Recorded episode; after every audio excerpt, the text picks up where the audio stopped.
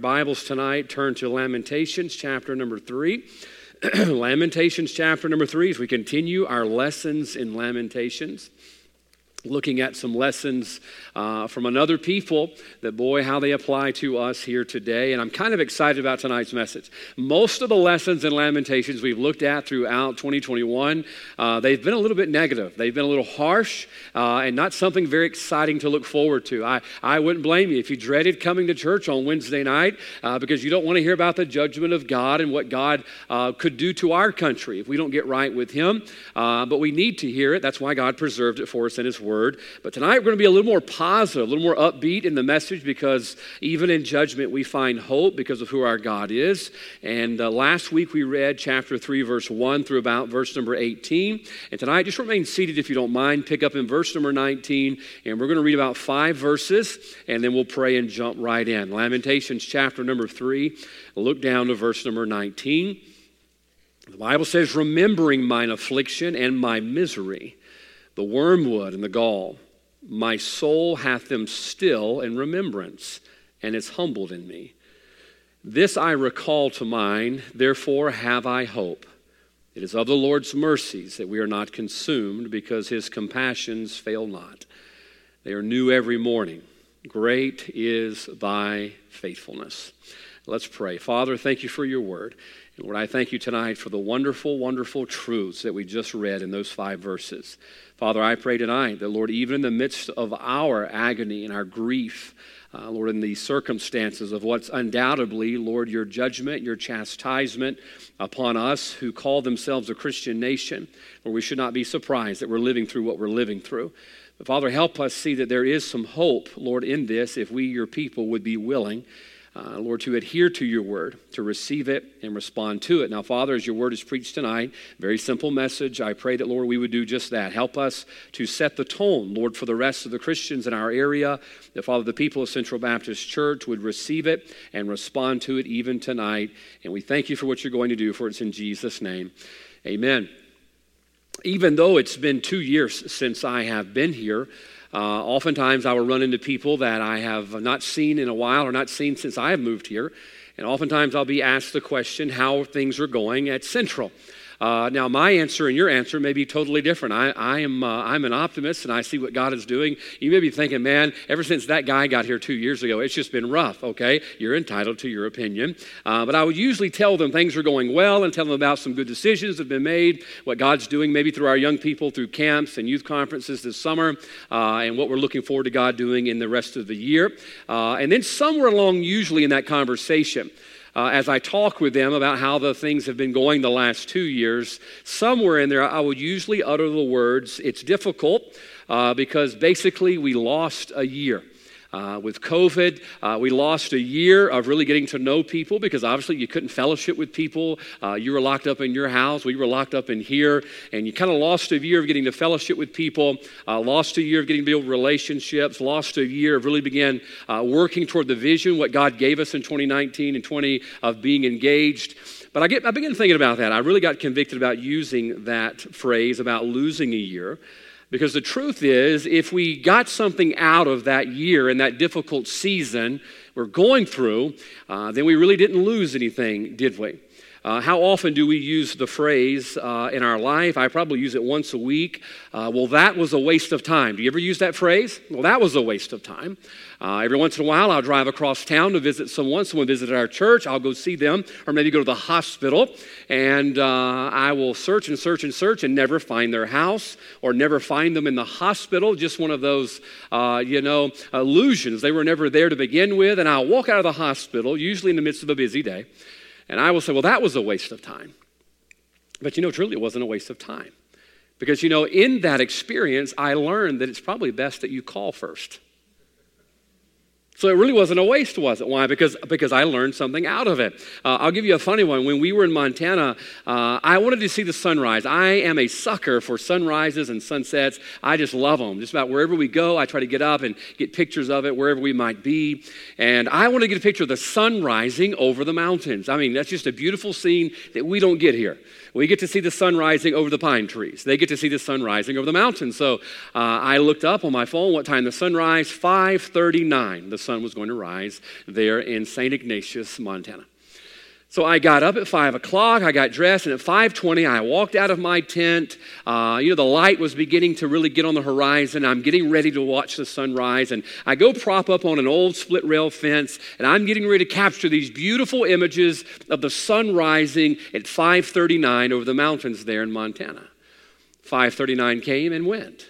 Five forty nine, five fifty nine, all the way around. Six o'clock rolls around. And I'm sitting there, I'm thinking, well, that guy got it wrong. And then all of a sudden, that light bulb began to flicker. The sun rises there on the horizon on flat ground at 539. But did you know it takes an hour and a seven minutes for it to get over the tops of the mountains where you can see it? And I thought to myself, as I sat there on that fence post waiting for it to rise, it dawned on me it's going to take it a while to get over that mountain. But then my pride, Brother Michael, would not let me go back to my tent because I knew other people had watched me stand out there since 5:39 that morning, and I just sat there for an hour and 7 minutes until the sun got above the mountains. Now, that wasn't a waste of time. Why? Because I learned it takes the sun longer to get over the mountains than it does in places where there are no mountains. You see, it wasn't wasted. Why? I learned something. Oftentimes in our life, we think things are a waste of time, but the truth is, if we can learn something from it, it wasn't a waste of time. Now, if we're not careful, here's the mistake we're going to make. Oftentimes, we get so busy complaining about how we got into a mess that we don't take the time to consider what we can get out of the mess. All right? I want to say that again. Oftentimes we're guilty of complaining about how we got into the mess. I mean, we're all guilty of it in the last 18 months, getting on social media and just unloading our 50 caliber opinions all over social media. This is why we're in this mess. This is why we're in the trouble. And the truth is, you're probably right. But could I challenge you, listen tonight, not to spend all of your time complaining about how you got into the mess, rather consider what can I get out of the mess that we're in. Now, this is what Jeremiah is doing in chapter number three in those five verses that we read. I read a story about a pastor one time, and he was so discouraged. Young pastor, his first church, small town country church, and went in there to charge hell with a squirt pistol. He gets in there and finds out that the deacons didn't agree with him on anything, and uh, the most influential family in the church quit tithing because they didn't like his preaching and they wanted him to leave, and so on and so forth. I mean, he had people mad at him because he, uh, you know, he wanted to paint the building a different color and he wanted to plant these flowers, and then, oh my goodness, he just had so much trouble and it was so discouraged, he decided he was going to take a week off.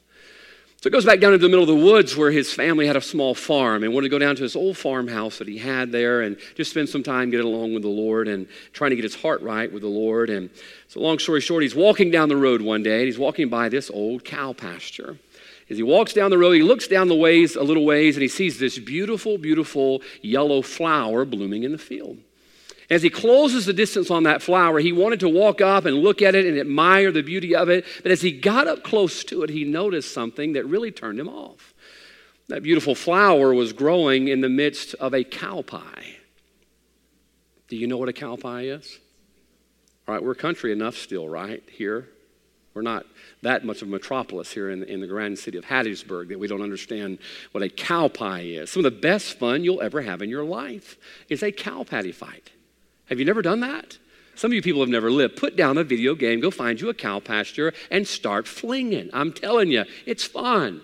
Now, the ones you want to get, they're kind of crusty on the top, all right? Let's just be honest. Some of you are smiling. You've been there, haven't I can tell. You want the ones that are crusty on the top, but not so much on the bottom. All right? Amen. The crustiness on the top gives you a good handle, and the not so much on the bottom gives you a good ammo to throw. I'm just going to put it that way. Man, we to get out there and we to throw cow pies all the time. So, you know what a cow pie is? If you don't know, ask somebody who's smiling right now because they know. He walks up and he sees this beautiful flower growing in the midst of that cow pie. He looked at the flower and he thought to himself, Boy, I know how you feel. I know how you feel. Here I am trying to, to, to, radiate Christ and try to be something beautiful for the Lord, and all around me is this just stink. I am surrounded by stink. But then the Holy Spirit does what the, only the Holy Spirit can do. The Holy Spirit began to show him that not only was the flower growing in an unfavorable circumstance, The flower was actually getting some valuable nutrients from the unfavorable circumstances that it was growing in. What's the famous quote by Corrie ten Boom? Grow where God plants you. Do you know I, I've been planted in 2021? So, how do you know that? Because I'm here. God wanted me here for now. And God not only wants me to grow, but God wants me to take all that's going on around me, all the stink that we seemingly be planted in, and God wants me to get something out of it. Now, listen, all of our adversity does not have to be in vain. You're thinking, we lost a year. We lost a whole year. I mean, months and months, this building was just empty, just a handful of people. We lost a year as a church. We lost a year as a Christian. We lost a year uh, as our family, fellowshipping together. You don't have to lose it as long as you get something out of it. So, tonight we're going to look at these lessons that Jeremiah learned in the midst of his adversity. Now, notice, if you will, real quickly, look down to verse 19. Notice the first word remembering mine affliction and my misery and you look down at verse number 20, look what it says My soul hath them still in what? He says, remembrance. Now, twice in two verses, Jeremiah uses the word remember. Jeremiah is saying, Listen, I remember what we went through and what we're going through. And he says, Watch this. I stowed it away. I didn't forget what we went through. Do you know what Jeremiah is telling us here? I learned something there. I didn't go through all of this in vain. I got something out of it. Wouldn't it be wonderful to look back at the last ever how many months we've been going through this difficult season? Wouldn't it be wonderful? And rather than look back and say, we lost 18 months, and say, no, we learned something valuable in the midst of the stink that we've been living in in this world. Now, what's the best evidence that we've learned something? The best evidence that we've learned something is we remember it. You tell your kids, it's time to take out the garbage. Well, let's not use that one. Let's pick an easy one. Tell your kids, pick up their dirty clothes. You walk in the next day and there's dirty clothes on the floor. They didn't remember. You know why? Because they haven't learned. And you go in, and maybe this time you take away their Xbox or whatever, put them in the corner for timeout or whatever it is you do. My dad would just whoop me, all right? Dad didn't count one, two, three. Dad just had a uh, just kind of a this simple rule about obedience. You just you just did it, you know. And uh, maybe the next time you finally spank them, and you walk in their room, and the clothes are up off the floor. They learn. You say, how do you know? Because they remembered. Now, folks, what does God want us to learn from what all the adversity we've gone through? Well, there's two things here tonight I, I want to show you. Two things in the lesson of learning. The lesson of learning. Jeremiah says we went through all of that. I mean, look, we've read three chapters of chaos and catastrophe, three chapters of destruction. Matter of fact, look at verse number one the word affliction. Verse number two, the word darkness. Look down to verse number four, broken my bones. Verse number six, dark places. These are verses that really describe what we've been going through as a people. Now, here's the question We've gone through all of that, but have we learned anything? Look, you don't have to lose 18 months of your life to adversity. We can get something out of it to the glory of God if we will just learn. And what I want to show you tonight is the flip side of our circumstances.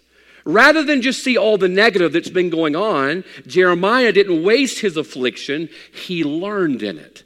And I want to show you two lessons tonight that he learned. Sunday, I preached four points. So tonight I'm only going to do two. That way we keep our average going of three per service. Amen? Look down to verse 22. Jeremiah says, It is of the Lord's mercies that we are not consumed, because his compassions fail not. Now, watch closely. Stick with me in the illustration. In verse 22, Jeremiah is showing us a flower in the midst of the cow pie that he was living in. Watch close. The first thing Jeremiah says, I learned, he learned the magnitude of God's mercy. He learned the magnitude of God's mercy. So, you, how do you know that? I mean, he's going through catastrophe. He's going through chaos. He's going through darkness and, and, brokenness. How can you say God is merciful? Now, look, I would understand that from a lost person. I think it would be easy for a lost person to say, How can you say you have a merciful God when we've been going through all that we're going through? We are living in affliction, we're living in darkness, we're living in a broken society, we're going through travail and chains and judgment. But watch this. Oh, I want to show you what God showed me and what a blessing it was to me. And you may not get this, but boy, what a blessing it was to me. There's three words you need to see in verse number 22. It is of the Lord's mercies that, here they come, we are not. We are not. Not what? Not consumed. We're not consumed.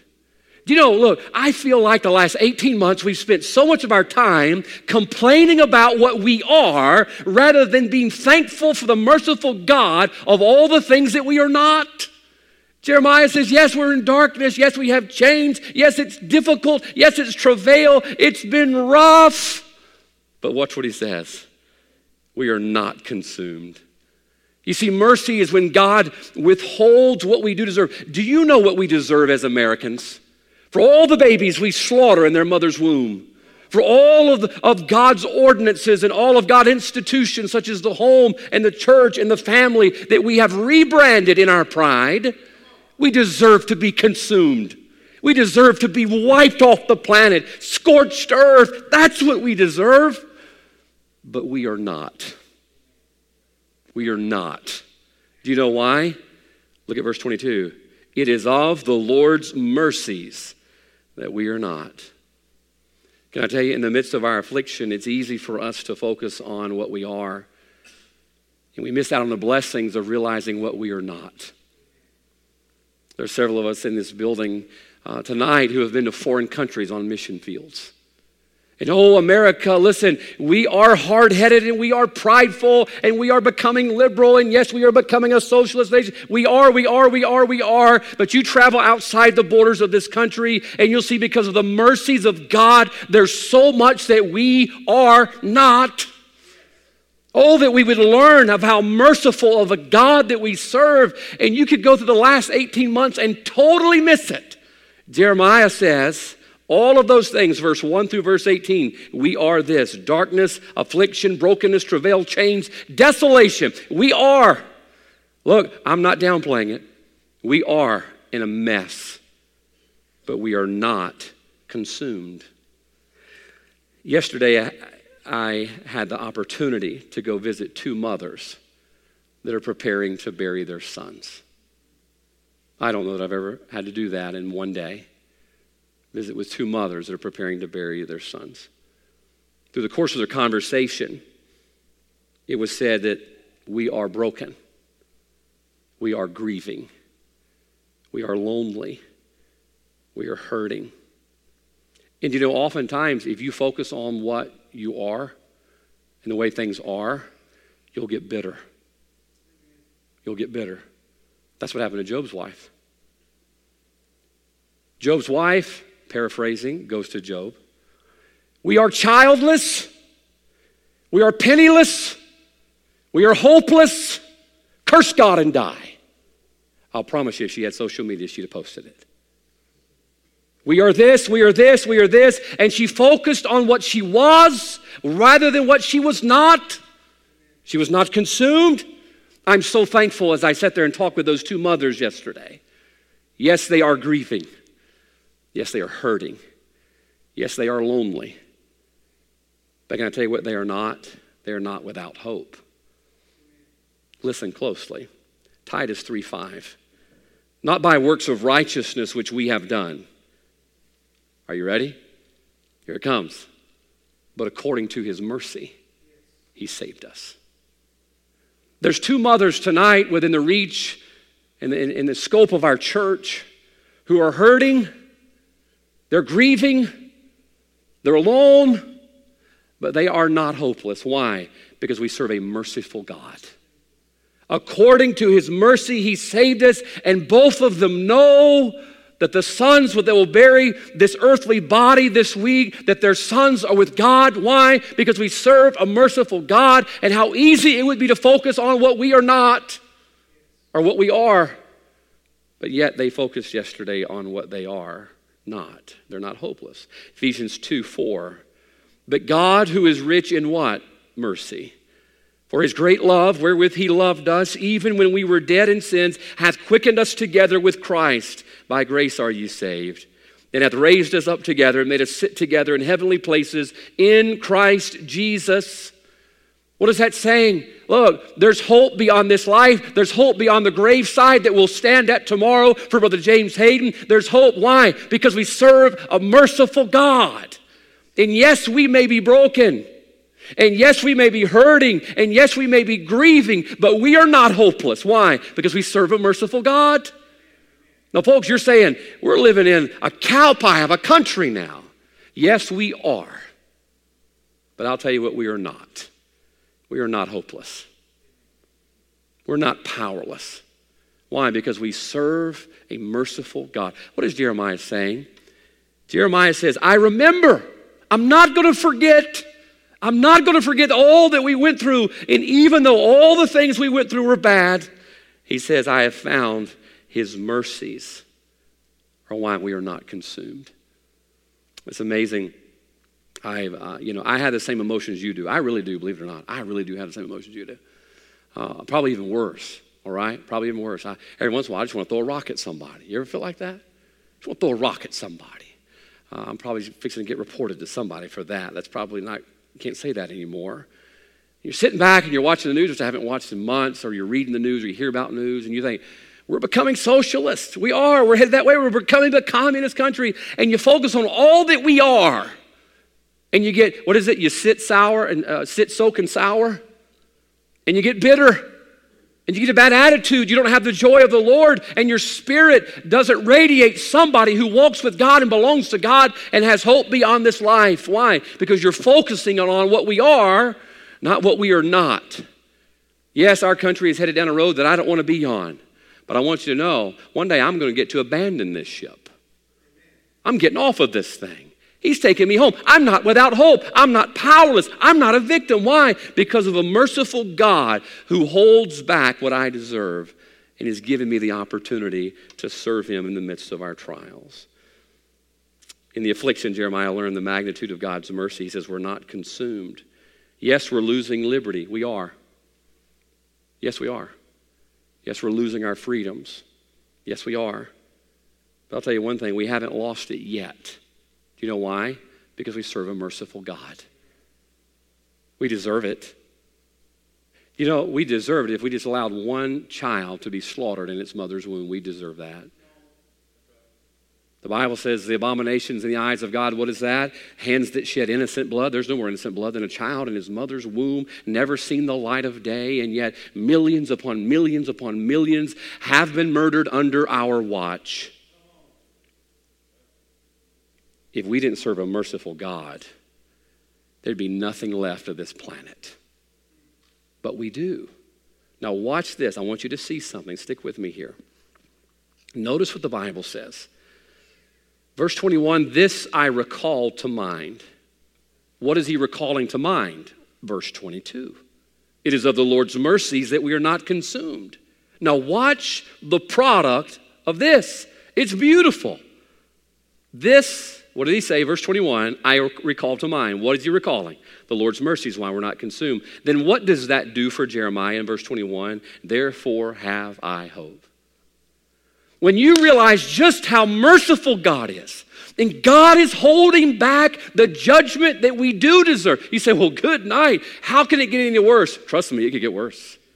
God could totally turn loose. The Bible speaks of the Holy Spirit of God says, He that now letteth will let until he be taken out of the way. That restraining power of the Holy Spirit of God is holding back a lot. And thank God we can't see it. But God's mercy is holding back, holding back all that we deserve. You know what that'll do for you? It'll do what verse 21 did for Jeremiah. Therefore, have I hope. You know, do you know why so many people are hopeless? I'm talking about Christians, all right? We're talking Christians tonight. This is Wednesday night. Wednesday night, it's our church folks. Do you know why there's so many hopeless church folks in America tonight? So many hopeless Christians in America tonight? It's because we're focusing on all of the we are's instead of all that we are not. Your folks, oh, we are this, we are in trouble. Yes, we're going down the wrong road. Yes, we're becoming a. Yes, yes, yes, we are. But what we are not overshadows it all. The fact that our God has mercy upon us. Now, what is He doing? God is holding back what we do deserve in His mercy to give us opportunity. I had Brother Richard put this in the pulpit earlier. First message I ever preached at Bayou Baptist Church was out of Ezra chapter number 9. I want to read verse 8 to you. Listen to what Ezra says. Also, someone trying to plant and grow and shine in the middle of a cow pie. Ezra 9 8, and now for a little space, grace hath been showed from the Lord our God to leave us a remnant to escape. You know, God could have just wiped them all out. God could have just said, because of your wickedness and rebellion, you're gone. I'm starting all over. But no, look what God did. He held up and he left a remnant to escape. Here it is, listen close. And to give us a nail in his holy place. That God may lighten our eyes and give us a little reviving in our bondage. Someone gave me, I preached on a nail in his holy place, and someone gave me this picture of a nail.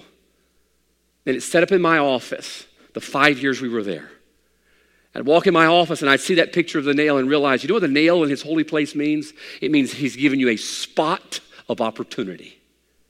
And I said, by the grace of God, we're going to hang everything we can hang on that nail. We're going to make as much use out of that little bit of real estate God's given us. Why? Because in God's mercy, He held back to leave a remnant. By the way, look, you're part of the remnant, not of Israel. Listen, there's not many of us left, but God has let us remain. Why? What did He say? Listen close. I love this. To give us a little reviving in our bondage. The fact that you're here tonight, you know what that means? We serve a merciful God. There's nobody standing out front with guns to stop us from getting in. Why? We serve a merciful God. Yes, we're becoming all of those things. Yes, we are. But what we are not shows us that God is merciful. Let's take advantage of the magnitude of God's mercy that God's allowing us to meet and to preach and to live and to raise our children in honor and admonition of the Lord. Number one tonight, notice the magnitude of his mercy. 2 Corinthians chapter 4, verse 8. I love what the Apostle Paul says here. I thought about this verse all throughout last year. Paul says, We are troubled on every side. Amen? Amen. Yet not distressed. He says, We're troubled.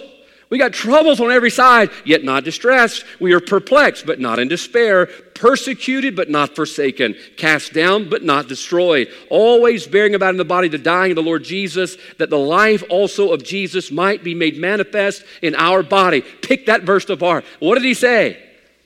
Are we persecuted? We are troubled. We are troubled, but listen to this not distressed. He says, hey, don't focus on what we are, focus on what we're not. We're not distressed, we are perplexed. Oh, look, I was perplexed before last year. I don't know about you. I think I've been perplexed pretty much most of my life. We are perplexed, but not in despair. Look, it's okay to be perplexed. It's okay to be perplexed. It's okay to be troubled, but don't be distressed. Why? Because we serve a merciful God.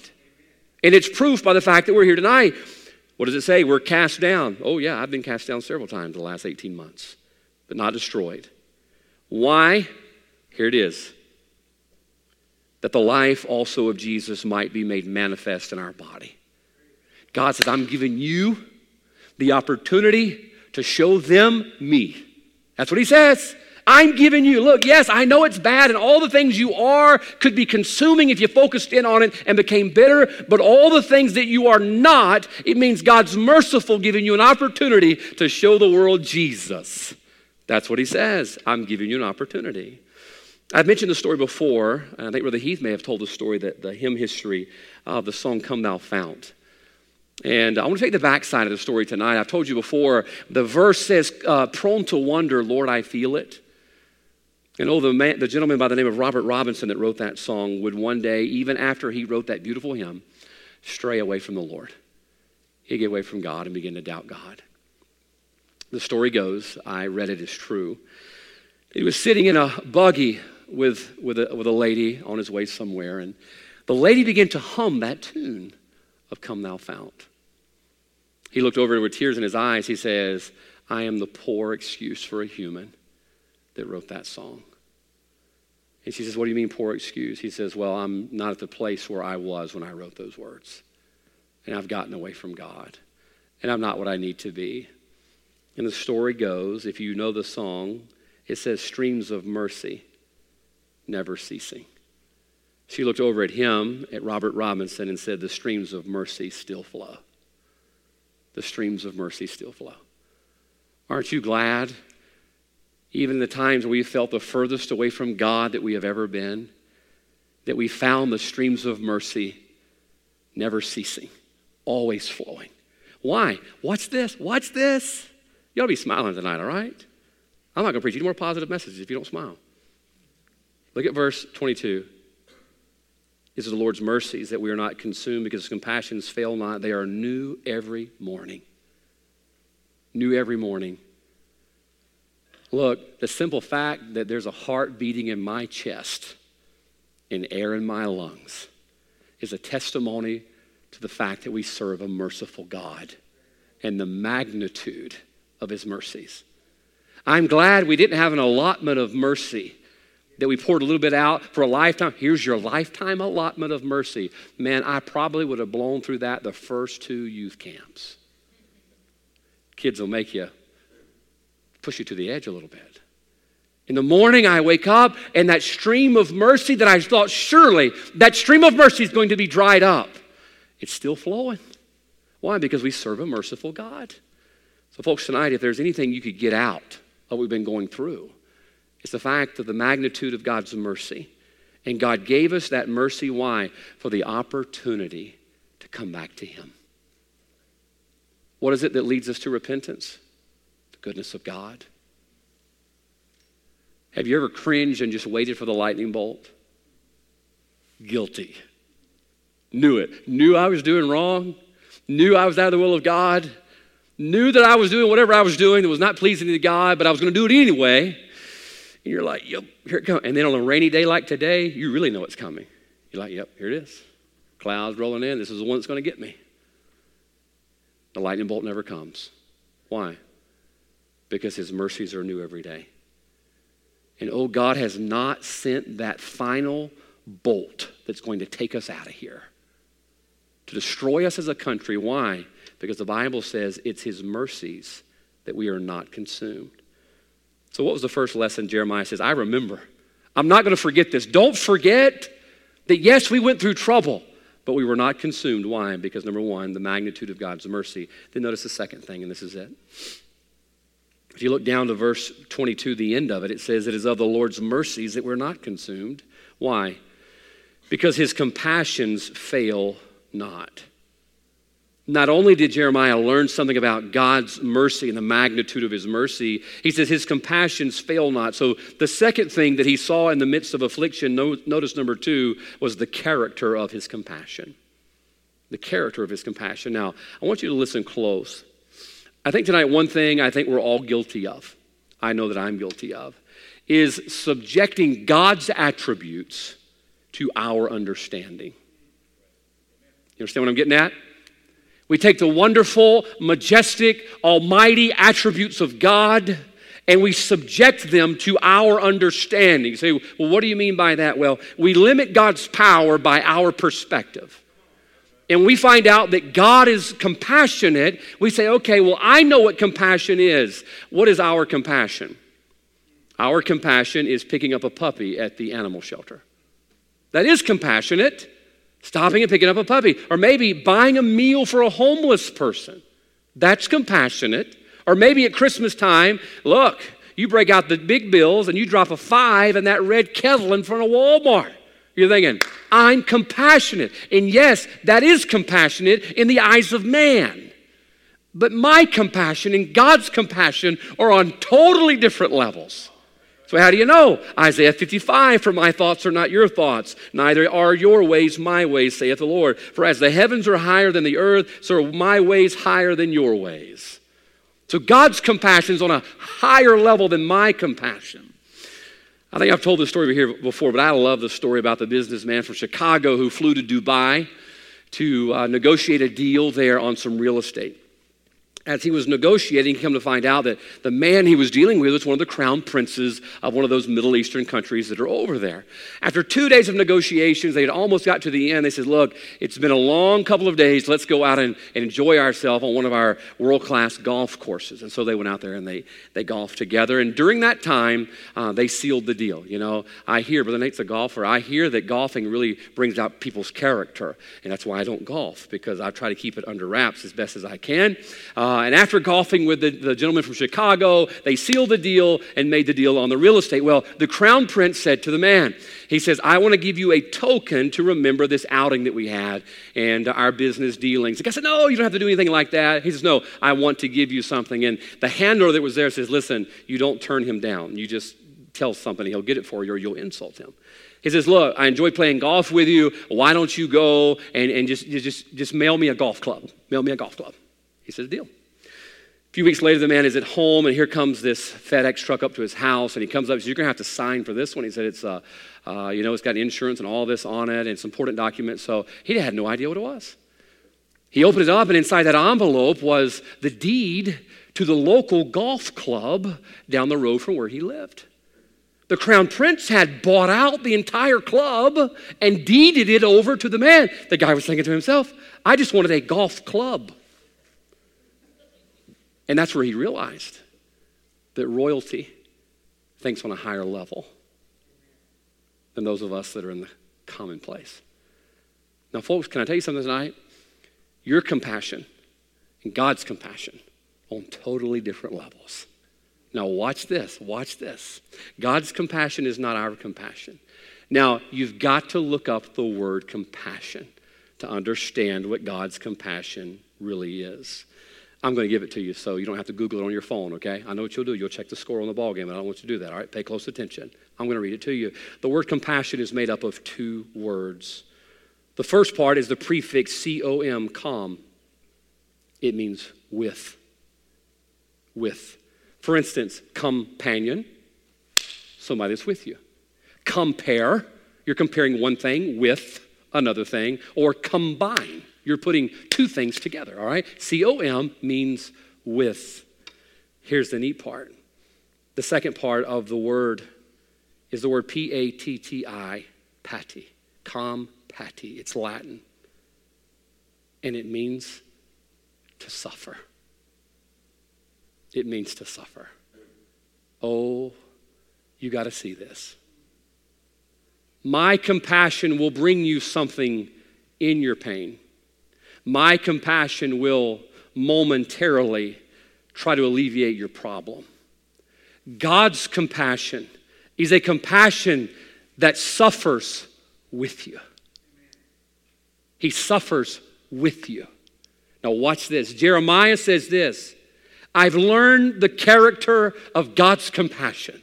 Through all of the turmoil and the trouble, uh, trouble and the darkness and the pain and the grief that we've gone through, through all of that, I learned what God's compassion really is. And God's compassion is one that suffers with us. Can I tell you what I've learned over the last 18 months? It's what God's compassion is like. God didn't send me a letter in the mail says, hey, hope things get better for you down there. God didn't send me a nice bouquet of flowers and some balloons says, better days ahead. No, my God has walked with me and suffered with me all through the trouble that I've been, and I have found that compassion of God is sufficient. Now, watch this. The Bible tells us in Matthew 28, we know very well what verse 20 says, but listen to it now in light of the word compassion. Teaching them to observe all things whatsoever I have commanded you, and lo, I am with you all the way can I tell you something? What a shame it would be for you to go through all that we have been going through in the chastising and judgment hand of God, for you not to realize that our Savior's name is Emmanuel, God with us. Do you know why I have had hope over the last 18 months of difficulty? It's because, yes, I have been in trouble. Yes, I have struggled. Yes, I've had difficulty. Yes, my heart has been broken. I've had headaches. but I've not gone it alone. He's been with me. You see what I'm saying? Look, don't go through all of that without learning something. Learn the great mercy and the magnitude of the mercy of our God, and then learn about the character of His compassion. The character of His compassion means He has suffered with us and He has not left us. And I want to tell you, that ought to be the difference between you and the lost world, is we have not suffered alone. We have not grieved alone. One of my favorite missionaries missionary stories and accounts and biographies is that of David Livingstone. The great trailblazer across Africa. I don't know how many times he walked across Africa, mauled by a lion, had 11 scars in his arm where the lion's teeth sunk in. He would die with those scars in his arm, just maimed. His, his arm kind of hung limp. He battled yellow fever. He battled, he buried a wife. He buried a son. I mean, just tragic, tragic heartache and pain just answering the call of God of what God called him to do. He died on his knees in his tent, his Bible opened, laying there on his bed, with his hand right next to Matthew 28 20. And it said, Lo, I'm with you always. That means all the way. Every step, I am with you. And beside it, David Livingstone's Bible were these words, and I quote It is the word of a gentleman of the most strict and sacred honor. So there's an end of it. Makes you wonder why he wrote that last part. So there's the end of it. After he got mauled by the lion, don't you think he probably wanted to quit? Bury a wife, you probably want to quit. But he claimed God at his word that, lo, I'm with you always. What would keep a man on a dark continent, crisscrossing it, attacks, sickness, and death? What would keep a man there? I'll tell you what would keep him there. That's where his Savior was. He was with him. And he found out that God's compassion of being with you, suffering with you, will get you through whatever you're going through. Now, folks, what a shame it would be for us to go through all that we've gone through and not learn something. The last two years have not been wasted if we've learned something from them. Can I tell you what I've learned? I've learned a little bit of what Jeremiah learned. I've learned the magnitude of his mercy. He should have wiped us off the planet. He should have let America fall. And yet, here we are. Do we still have problems? Yes, we do, and yes, we are. But there's one thing we are not. We are not consumed. Why? We serve a merciful God. What else have I learned? I've learned the character of God's compassion. I don't even think I, I deserve to ever utter the words compassion, speaking of myself. My compassion will give you something in your trouble. He walks with me and suffers with me in my trouble. That's what compassion's all about. What Jeremiah is simply saying here is watch. I'll give you this and we're done. It is the Lord's mercies that we are not consumed because his compassions fail not. They are new every morning. Great is thy faithfulness. So watch. He says, through his mercy I found what? Hope. Hope. He said, I have hope. Why? His mercies. They're new every morning. His mercies are sufficient. And then through God's faithfulness or through God's compassion, he found out that God is faithful. Great is thy faithfulness. Do you know old Daniel? I'm going to speak for him for a moment. I don't know him personally. One day I will. I don't think he looked forward to going into the lion's den. I'm just being honest with you. At the very least, his bed wasn't in there, okay? And the older I get, the more I just appreciate being in my own bed. Gonna sleep down there and rock, so at least we could probably all agree that he was not looking forward to it, and yet he went there went through a difficult time. Do you know what Daniel learned in the lion's den? He learned about God's compassion. God was with him. Shadrach, Meshach, and Abednego, what did they learn through the fiery furnace? I'm sure they didn't enjoy that either, getting bound hand and foot, thrown into that fiery furnace. What did they learn in there? They didn't say, well, man, that was a waste of our time. Getting thrown into a furnace, we had better things to do today.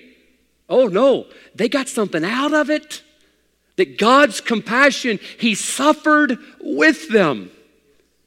And oh, folks, what a blessing it'd be to us tonight if we look back on the difficulty, and yeah, it's been rough. Say, you know what? I learned something in that. And that God is merciful. And that God is compassionate. And everybody ought to know the God that we serve because they see what He's meant to us, the difficulty we've gone through. Tonight, let's have our heads bowed and our eyes closed. Heads are bowed, eyes are closed.